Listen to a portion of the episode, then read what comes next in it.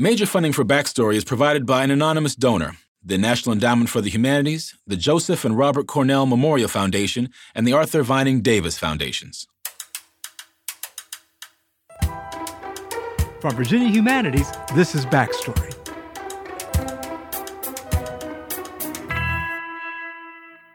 Welcome to Backstory, the show that explains the history behind today's headlines. I'm Joanne Freeman. I'm Nathan Connolly. And I'm Ed Ayers. Okay, so Nathan, Ed, I want to introduce you to a historical character who I'm particularly fond of. I'll look forward to meeting him or her. He's a little quirky, but really interesting. Picture this it's Washington, D.C., it's 1802. A man named William Plumer has just been elected to the Senate from New Hampshire, so the capital is his base. Now imagine Plumer's a guy, he's kind of tall, he's kind of thin, he's not really a flashy dresser. In that sense, he's kind of New Englandish. Mm-hmm. So Plumer moves to the capital at a time of pretty intense political divisions. Mm-hmm. His party, the Federalist, had just been booted out of power by Thomas Jefferson's Republican Party. So I guess not everything has changed in Washington since 1802, huh? No, definitely not. So he arrives in Washington and he's grouchy. He already feels like he's an outsider and everything that he loves might be crashing to ruin. So early in his term, Plumer is wandering around the halls of the Capitol and he stumbles across a lumber room and peeks inside. I'm sorry, a lumber room? yes, I a one lumber those. room. And I actually have one of those in my house. No. Don't we all have lumber rooms? So, so it's a kind of storage room. right. And he peeks into this lumber room or storage room or whatever you want to call it. And what does he see? Documents. He sees manuscripts, he sees papers, and they're ah. all over the place. We know this because he writes about this in his diary. The documents, principally, lay on the floor without any order, covered and mixed with dirt, plaster, and rubbish. So Plumer is horrified. The water in every rain that falls runs through the roof and wets these papers. They will soon be destroyed. They are trodden underfoot by workmen. The quantity of water on the papers, the dirt and filth in the chamber has rendered it unhealthy.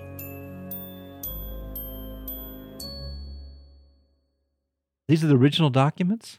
These are original documents. You know, it's not the formal journal of the House and the formal journal of the Senate, which are kept by a clerk. It is drafts of things, probably copies of reports or notes of proceedings. The stuff that we would like as historians, basically, the day to day stuff. Exactly, exactly. The stuff that has all the nifty detail and the crossings out and, and all of these documents that clearly have something to do with the working of Congress, but nobody cared about them and they had been thrown in this room and forgotten. Wow, so that'd be like finding John F. Kennedy's memos in a leaky closet or something. Exactly. And Plumer has an epiphany. He decides that he's going to make it his mission to preserve these kinds of working documents, to collect the history of the government, to keep all of these things that are disintegrating and vanishing, and somehow become the guy who pulls them all together and hangs on to them for the future. Wow. He is obsessed. He collects papers from the lumber room. He goes to the library and copies things. He asks congressmen to give him things. Apparently, every day for two hours, he would do his research to collect documents. And, and when after a while, um, Republicans got a little suspicious about what this Federalist was doing, rummaging around in papers. So he began to memorize things and copy them down at night so that he could have a full record of Congress from 1774 all the way up to the early 19th century that he's writing about. That must have been a lot of paper. It was a lot of paper. he, he ends up with an archive of 500 bound volumes. Wow. But he also then begins to record what he sees and what he hears. You know, he, he writes down all of these amazing things that we wouldn't have otherwise, that we wouldn't know otherwise. Like what, Joanne? So, for example, um, he happens to note down on a piece of paper that the clock in the Senate is set a half hour fast on purpose so that the Senate can end every day in time for the senators to get to the horse races on time. They don't want to miss the horse races. And then he says, and I actually think that's for the better because the less the Senate can do, the better it is for the country. We would never know that otherwise. We, he talks about, he takes notes on what he sees when he's invited to go and have formal dinners with President Thomas Jefferson. He talks about how Jefferson would very strategically set his table with these little props, like stagecraft, scattered around the table so that hopefully the conversation would veer towards what he wants it to veer towards. So there'd be like a vial of water from the Mississippi River, or um, a piece of what was known at the time as the mammoth cheese, which was this massive 1,200 pound cheese given to Jefferson I can as see a how that tribute. might come up. Made of mammoth milk, presumably. Right? And then yeah. poof, they're talking about Lewis and Clark, you know, or well, this cheese, you know, this cheese was given to me by appreciative farmers. You're you're in the room at this dinner party, sort of watching the operation of politics in a way you might not otherwise have. And he's keeping all of this in his own personal collection. He's got stuff in trunks. He has massive amounts of stuff based on his time in the Senate. And then also, after he's out of the Senate, he continues on with this kind of behavior for 50 years. So Plumer's an interesting guy. Did all his hard work end up making a difference? Ed, you're asking me, so what? Well, kind of, but I thought that I used more words. Okay, here's the so what. He's collecting things. He's collecting not the formal journal of the House or the formal journal of the Senate, which record what's voted on and who voted for what. He's collecting all the behind the scenes working. He's recording mm. the working of the institution and all the sorts of things that might not be seen as important, but that actually show you the process of governance. He clearly feels that the history of Congress and the history of early America is just vanishing before his eyes. I hmm. think at one point he says it's fleeting down the current of time to oblivion. And someone has to rescue it. He uses the word rescue because it really is a feel for the time, the look of the time, the, the, the sort of ground level reality of what's going on is, is part of what Plumer leaves behind.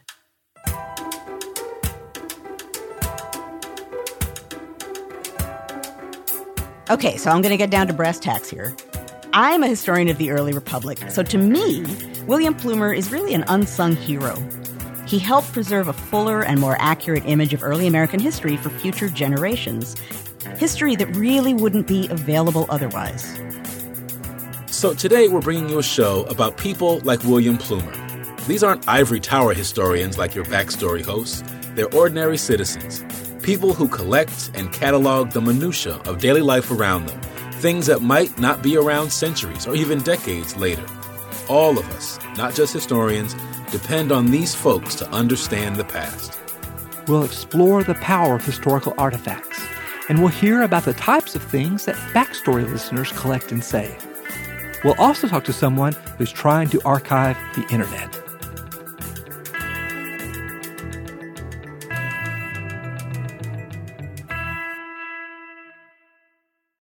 Plumer was a pretty unusual character in early America.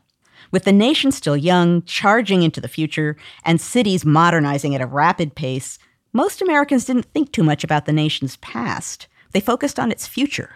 For more on this, I turned to someone who studies it. My name is Seth Cotlar, and I teach history at Willamette University.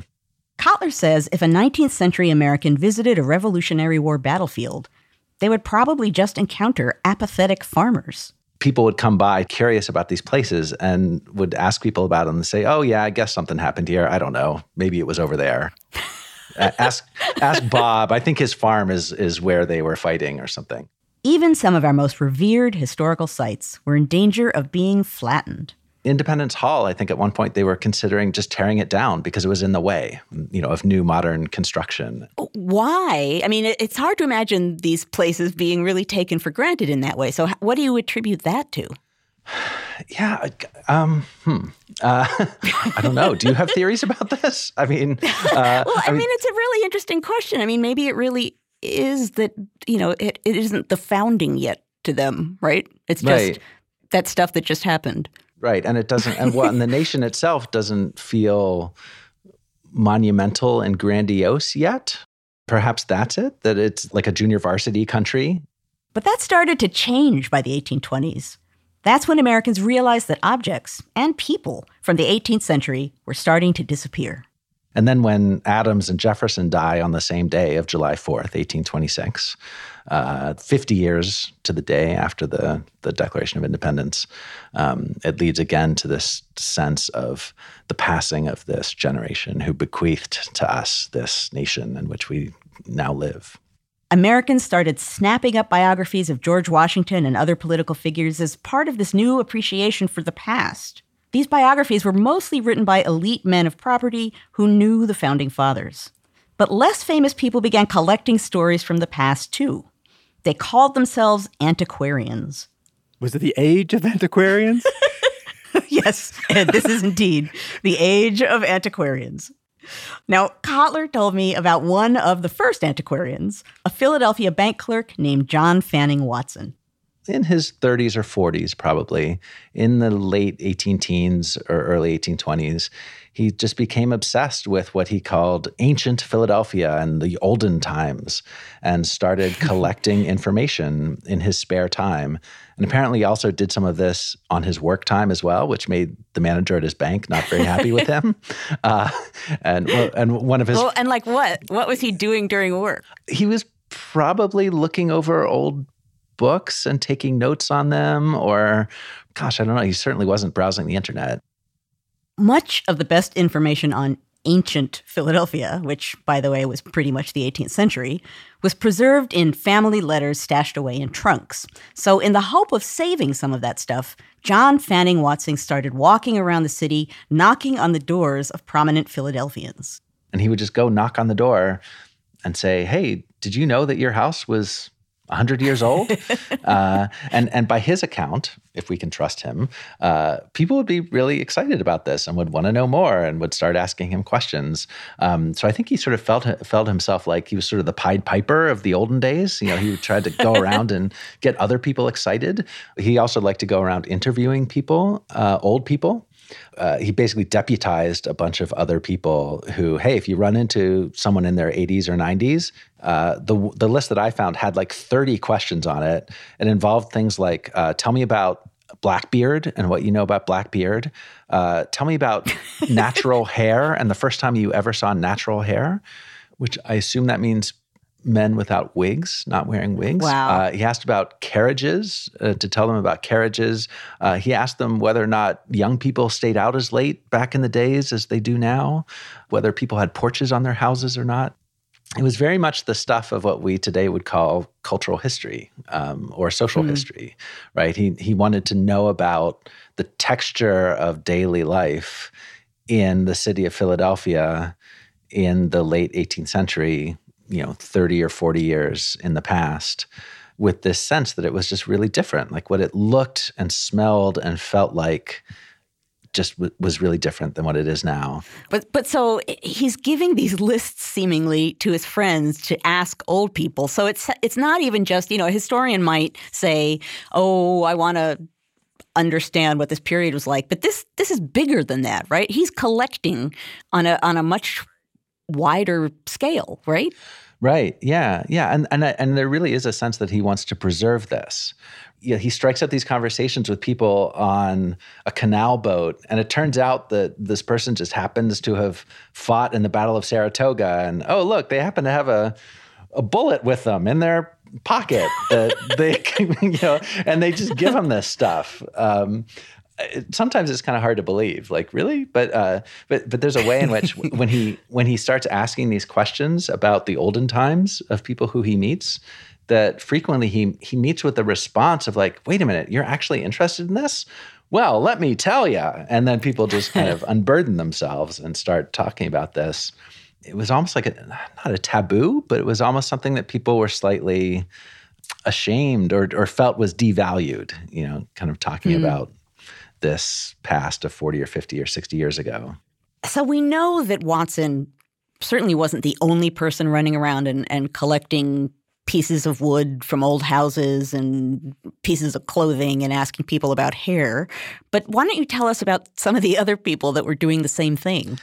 Yeah, so uh, there was a whole network of these local historians that began to emerge in the 1820s and 30s, and they became aware of each other as a kind of loose community of antiquaries. Probably the most important antiquary, and that's what they call themselves, were antiquaries of the 1820s and 30s, was a man named Christopher Columbus Baldwin, who was the first professional librarian of the American Antiquarian Society, which today, for the historians in the audience, they will know is probably the most important archive for studying the history of 19th century, 18th and 19th century America. Christopher Columbus Baldwin uh, took it upon himself to try to collect every single thing printed in North America before the time he was living. In wow. other words, he would hear about some old tavern in Boston that apparently had a full year of the Boston Gazette from the 1760s. And he would go to Boston and go to that tavern keeper and give him money to get that one year of the Boston Gazette that they didn't have in their collection. Um, he has this great account in his diary where he spends a week in Boston in August sweating bullets in an attic going through all of these papers part of which included part of Cotton Mather's diary, which he saved from oblivion because it was about to be just thrown out and burned because the person who had lived in the house had died. And he took all that stuff and he rented several carts with, I think it was something like two to 3,000 pounds worth of materials and wow. trucked it all back to Worcester, Massachusetts to be housed in the American Antiquarian Society. So I think they almost felt themselves to be a bit like the collectors of things that other people would do important work with. And Watson himself says that's exactly what he intends. He's just going to he's just collecting as much stuff as he can in really no particular order and other people will then make of it what they will. Hmm. And that's kind of interesting, you know, that that kind of his capacious understanding of what counts as history is something that makes him feel really modern to us, right? That he cares about what people's hair looked like. I don't think he knew why anybody would care. And I don't think he even knew why he was interested in it. He just knew he was curious about it. And, you know, thankfully he was, because now if we want to write about the history of hairstyles or the history of fashion. Uh, like, for example, one of the things he did in his manuscript version of the Annals is that he clipped sections of the dresses that women wore to the Meschianza uh, in the wow. 1780s in Philadelphia. So, which was this grand uh, ball, right? It was a big dance, the Meschianza. Right, this big dance held by British officers uh, stationed in Philadelphia. Um, which is an event that a lot of historians have subsequently written about and as this window into the culture of uh, Philadelphia in the 1780s. And a lot of the raw materials that we used to do that were collected by people like John Fanning Watson. So I have a question for you, Seth. So how do these people feel about the past? I mean, are they are they collecting all these things because they're longing for that time and they want to go back to that time? I think that there's an element of that. There's a de- degree of melancholy about this, a sense of loss that can't be made better. Um, but I, I, think they understood that that past was not coming back. Uh, they understood that the railroad was here and was here to stay.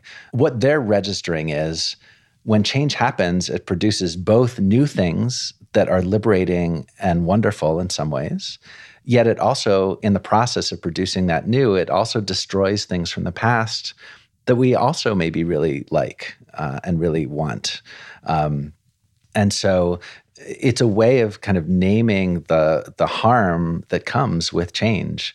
Um, hmm. That the ideology of modernization tells you you're not allowed to feel that way you know um, we're not allowed to be sad and mournful for um, the days of you know walking between towns uh, or whatever it might be that that's just silly devalued nostalgia um, but yet there's also pleasure that this nostalgia always has it's always a mixture of pleasure and pain and all the more pleasurable as you say because they know they can't have it again yeah, there's a kind of bittersweetness to it and a kind of acknowledgement of the pain of change, um, but without this kind of humorless desire to just stop it in its tracks and keep everything the same.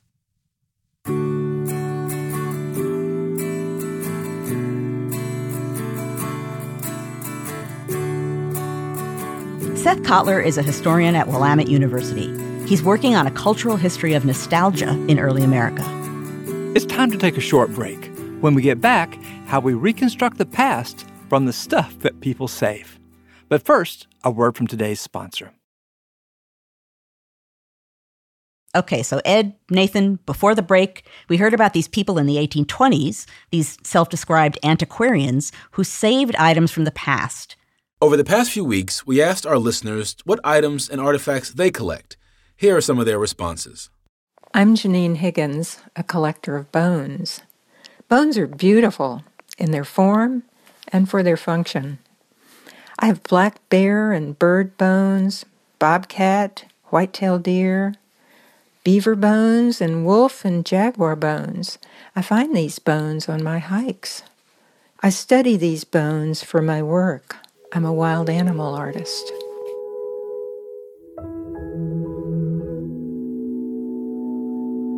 I collect coins because a coin tells a story, and I like the short stories best the coins of countries that no longer exist, monarchies or colonies that barely ever existed. I heard the Croat writer Dubravka Ugrešić speak one night 10 years ago about a Balkan man she knew who'd lived in six countries without ever moving house. Our boundaries and our fortifications and checkpoints and mines scar only the surface, but the metal that we pull from the earth and make into coins keeps telling stories long after a nation and all of its citizens have died. My name is Stuart Lutz and I live in New Jersey. I love buying great pieces of Vietnam War history.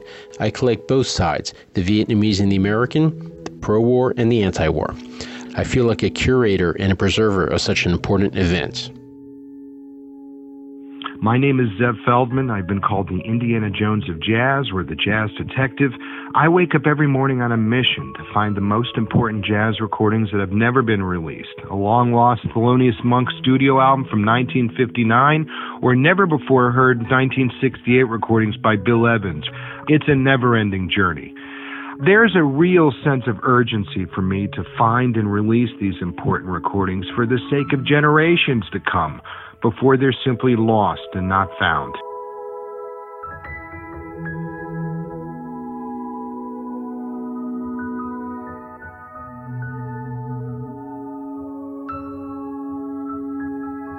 That was Janine Higgins, Jeff Waxman, Stuart Lutz, and Zev Feldman. Thanks to all the listeners who reached out.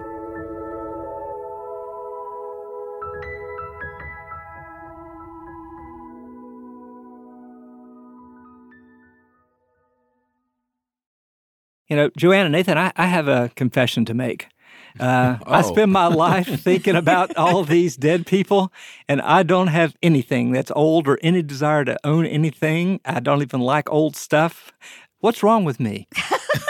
Wait, now, now I gotta, I gotta get specific here. Like nothing. You don't have a craving to, I don't know, own a book that belonged to someone that you've written about or something like that. Not very much, to be honest. Not and, so and- much. and that's the reason I'm, I'm willing to believe there's something wrong with me. But I, I, when I talk to people who, you know, w- working the Civil War field, a lot of people have a lot of stuff, right? There's a lot of people with private collections and things. And I always feel somewhat inadequate when I talk to them because they, they want me to be excited about this gun or, or about this epaulette or whatever. And I, and I don't really touch the past through these means. And so, but if we didn't have people like that, the three of us wouldn't have things to write about very much if somebody hadn't gone back and selected these things. So I'm just wondering, you know, what is it about the gene of someone who collects and what it is of those of us who interpret the record of the past? I mean, what, what Well, but do I we think even I think the record of those who interpret the past isn't even one dimensional in that way, right? I mean, I wouldn't say that I am a collector, uh, oh, but I do know a colleague whose entire house is furnished in early American furnishings very deliberately. You know, I mean that, that um, I'm not that person, but I do. I am the person who like needs to own something that the person I'm writing about owned, just so that I can sort of have a piece of that Yeah. person with me Right. while I'm I'm writing. You know, so I, I want something that has meaning, Right, You know, meaning to me, and and maybe that's part of what we're talking about today, right? Is is things invested with meaning rather than just things. No, absolutely. I mean, I was reminded of, of the fact that during the Middle Ages, people trafficked in these relics, right? They, this could be the finger of the Virgin Mary. this could be, you know, the, the cross, or piece of the cross that Jesus held. And, and certainly we, we never go back that far on backstory, but the desire to keep something that has a certain kind of magic, really, from the past is, is not in any way, shape, or form a new thing. I mean, I in, in, contrast to, to Ed, I actually have a fake artifact that I really, really like. And, and I bring it with me everywhere. So, so I have in my possession a replica of a colored only waiting room sign. And I use it in classes. I use it when I go mm. on the mm. road to give talks.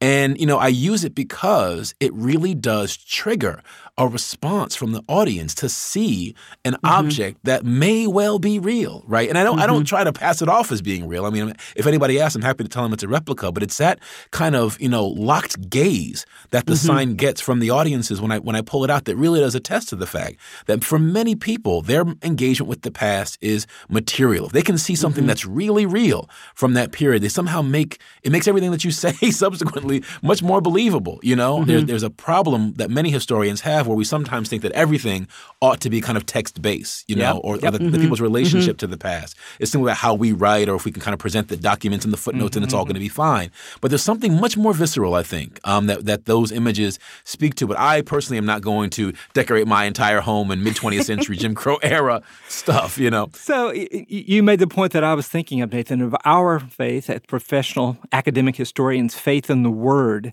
Um, mm. And wherever those words are is good enough for me. I mean, you know, if they're in, in a book or on a screen, um, I've gotten into passionate arguments with people who argue that unless you're actually breathing the dust off a document, you, you can't really understand it. So, right, hmm, right. tell me this: Are you struck more by our similarities to these collectors, uh, or by our difference? Are we part of the same family with just different fetishes? I think the the people who we're talking about today have some kind of an emotional sense of the importance of what they're doing right that's mm-hmm. invested mm-hmm. in that stuff and and mm-hmm. i guess i would say as a historian i also have a sense of mission or importance or something that drives me beyond just wanting to play with documents and write things you know so i would say you know when i first was writing my first book and i came across plumer what touched me about him was his gradual realization that history was fading and that someone had to do something or it was going to go away you know and he had a sense that there was mm-hmm. value here and he needed to collect it and pass it on and I, I don't think that's that far removed from what we do is it well, here's a question for you folks. William Plumer is there finding the documents of the founding of the United States on the floor of the lumber room. We can see how he might think there was something important, but today, after so many generations of people saving and archiving the Library of Congress, I mean, is there any need for this sort of thing anymore? Oh, I mean, it's absolutely imperative. Um, it's one of the the principal tasks facing us now, as you know, we're losing more and more people um, who are part of, you know, really the early part of the 20th century, the right, mid 20th right. century. I mean, there there are entire eras that um, need to be reclaimed and captured. And I mean, voices. I, and, and voices, voices, absolutely. Yeah. The William Plumers of the world, if you're listening now, right there, there, there are actually, you know, stores of documents that are very right, valuable, right, right. that are mm-hmm. just about to be lost to us. And mm-hmm. it's really important that our listeners appreciate that they need to get going and saving some of this stuff, right? I mean, just to give you an example, so Zora Neale Hurston, who famously wrote Their Eyes Are Watching God, who was a very important folklorist, you know, of both African American and African diaspora culture, Hurston's career, it spans really from the time of the Harlem Renaissance in the 1920s, really through the mid 20th century. And, you know, Hurston, as was true of many African American artists, spent much of her life living kind of hand to mouth and basically died in near poverty and was left, you know, in the, in the care of the state. Her personal papers are in the archive of the University of Florida, the special collections, and they have literal burn marks around the edges because they had to be fished out of the flames of the group home that she lived in at, in the final years of her life, wow. right? I mean, they were going to destroy letters, drafts of essays, I mean, tons of material just as part of general housekeeping. Nathan, you just became Plumer in the lumber room.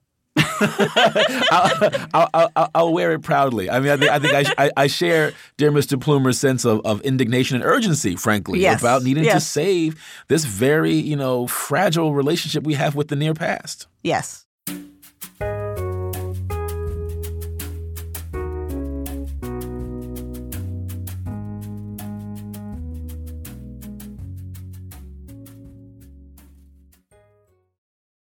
We're going to turn now to a much more modern artifact the internet. Every day, people leave digital footprints of their lives when they send emails and texts, tweet and post articles, and upload photos. So while 19th century Americans such as William Plumer and John Fanning Watson went out of their way to collect personal information, has the internet solved the problem of historical preservation? We called Jason Scott, an internet archivist, to find out. Parts of the internet will by some people's vision, last forever. And we'll never get rid of it. And it'll be all of our old dog photos and it'll be every terrible thing we ever said to somebody. It turns out it's just not that. Scott says some digital content does vanish, and we're not just talking about old dog photos. When the Rocky Mountain News folded in 2009, its Pulitzer Prize nominated digital series disappeared from the web. Scott says this sort of thing happens pretty often as time goes on, people take down websites, services go down, people change things, newspapers change mm. things. I mean, the, the front page of a newspaper website will change constantly all day. Uh, and of course, mm. we'll see all of these cases where people kind of want to take things down either because they're trying to change their message you know, in terms of uh, you'll have right. a business that supports a candidate and then the candidate does something awful and then surprise, there's no record of that anymore, right? So Good luck. It's deliberately gone, right? Right. Scott works for a nonprofit called the Internet Archive. It rescues websites and other digital content from the internet before it gets deleted. He also runs an online volunteer group that saves web pages that might otherwise vanish. The archive maintains an enormous stash of music, books, movies, and software. It also has nearly 300 billion searchable sites in what it calls the Wayback Machine, a fond tribute to Mr. Peabody and Sherman from the old Rocky and Bullwinkle cartoon. On this Wayback Machine, you can visit Bob Dole's 1996 campaign site or click around CNN's old O.J. Simpson trial page. Scott says maintaining these old websites is important because, unlike old newspapers, these kinds of materials are not sitting around in someone's attic. One of the interesting paradoxes with digital information is how it is so easy to make a copy, but it is also so easy to destroy and lose something forever. Mm. You know, if you defund a library and you take the books and you shove them into a shipping container on someone's backyard and you go back later, I mean, there might be some mold, but you'll probably be able to like look through most of the books and be pretty happy. But if a company goes under and they were the, you know, catmemories.com and you you go in there and you go like, "Well, how are my cat memories now?" And the answer is, "Oh, those hard drives are off. We sold them. They're gone. There's no record of this anymore." Wow. And that's just a different world when did you realize that the internet or that technology wouldn't be permanent? I was doing this sort of thing when I was 11 back in 1981. The reason why was my parents got divorced and I learned very quickly hey, maybe you can't depend on everything you see existing after you take your eyes off it. So I was printing out things from computer bulletin board systems and early online services and kind of storing them wow. away on floppy disks. And when the internet came along, I was kind of I bet I can look up all the information on those old places I used to call when I was young, and there was none. So I put up a website mm. where I put up everything I had. And in doing so, I stumbled backwards into becoming a librarian and historian related to online world. And uh, the work I do with volunteers, a lot of them internalize that message. So, you know, mm. the hmm. minute we see a company has bought another company, suddenly there's this rush of trying to copy everything about the soon disappearing entity. Wow. Before all the other people come along and say, well, we don't need to keep this up and we don't need this old message. And of course, the Internet Archive is doing this very interesting crawl through all of the world of everything all the time because you can't know truly what's going to be important. And so they're right. watching for like anytime someone tweets about a YouTube video or when there's news articles being published that are changed and, you know, trying to track those. And, you know, it's just right. random. So the randomness is, on the one hand, bad because important things inevitably slip away, but it's also kind of wonderful because you get the texture of things in a way that you probably couldn't do on purpose, or if you did, you'd have to make that your life project, right? Right. I shall collect the, the texture of life in the late 20th or early 21st century. Right. And people are going to be like, they really thought they were important, didn't they? yeah, true. You know, we try not to curate too hard. And does it mean that we're drowning in a uh, uh, Citizen Kane like warehouse? The answer is probably. Eh, probably pretty crazy in there. I mean, it's incredibly fun to go to a place like the International Museum of Axe Handles, which I've just made up, and have this canonical collection of axe handles that has been carefully curated. It's another thing to like go to a museum of every kind of tool and they don't quite know what everything is in there and you don't even know what half these tools are and some of them are from dentists and some of them are from landscapers. Like we are really in a good world for serendipitous exploration. Is there something that you saved that had particular meaning for you that you thought oh thank heavens that this was saved in very early internet we're talking pre-web there was something called the Internet Underground Music Archive. And this was three guys from Santa Cruz who were musicians who were making their music available online in the form of downloadable audio files. And they turned it into a website when the website came to be. And throughout the 90s, they were kind of a mainstay of music, like especially unsigned bands. And then the dot com boom happened. They were purchased. And then that company just slowly murdered the website over the course of the next eight years and closed it down in 2009. I was given tapes of that website and we put it hmm. all back up. You know, 450,000 tracks of music from 35,000 bands or something. So it lives again. That's great. Wow. Right. So it's alive again. Yeah. So you're you're doing all of this work, preserving all of this stuff on some kind of technology. So the question is, how do you know that at some point in the future people will be able to read your technology? Oh, we super don't. We absolutely don't. We are absolutely doing a huge bet. We're hoping that technology and interest and long term storage and everything will conflate into a functional, retrievable library. Like, this is a huge hmm. bet. When I summarize history and historians and saving archives, I'm like, you're going dun, dun, dun, dun, dun. So then a thousand years, they'll go dun, dun. And you have no idea if that's going to happen at all. But by making everything we're gathering available back as soon as possible, as widely as possible, we're hedging against that bet and we're providing value to the world regardless. So, anyway, what you're saying is in the same way that you're showing how the past matters by collecting it and you're saving it for the future, but that the present right. matters too. Jason Scott is an archivist and software curator at the Internet Archive. That's going to do it for today, but you can keep the conversation going with us online. Let us know what you thought of the episode. Just go to backstoryradio.org or send an email to backstory at virginia.edu. We're also on Facebook, Tumblr, and Twitter at Backstory Radio. And if you like the show, and we know you do, feel free to review us at the iTunes Store. Whatever you do, don't be a stranger. This episode of Backstory was produced by Andrew Parsons, Bridget McCarthy, Nina Earnest, Emily Gadek, and Ramona Martinez. Jamal Milner is our technical director. Diana Williams is our digital editor, and Joy Thompson is our researcher.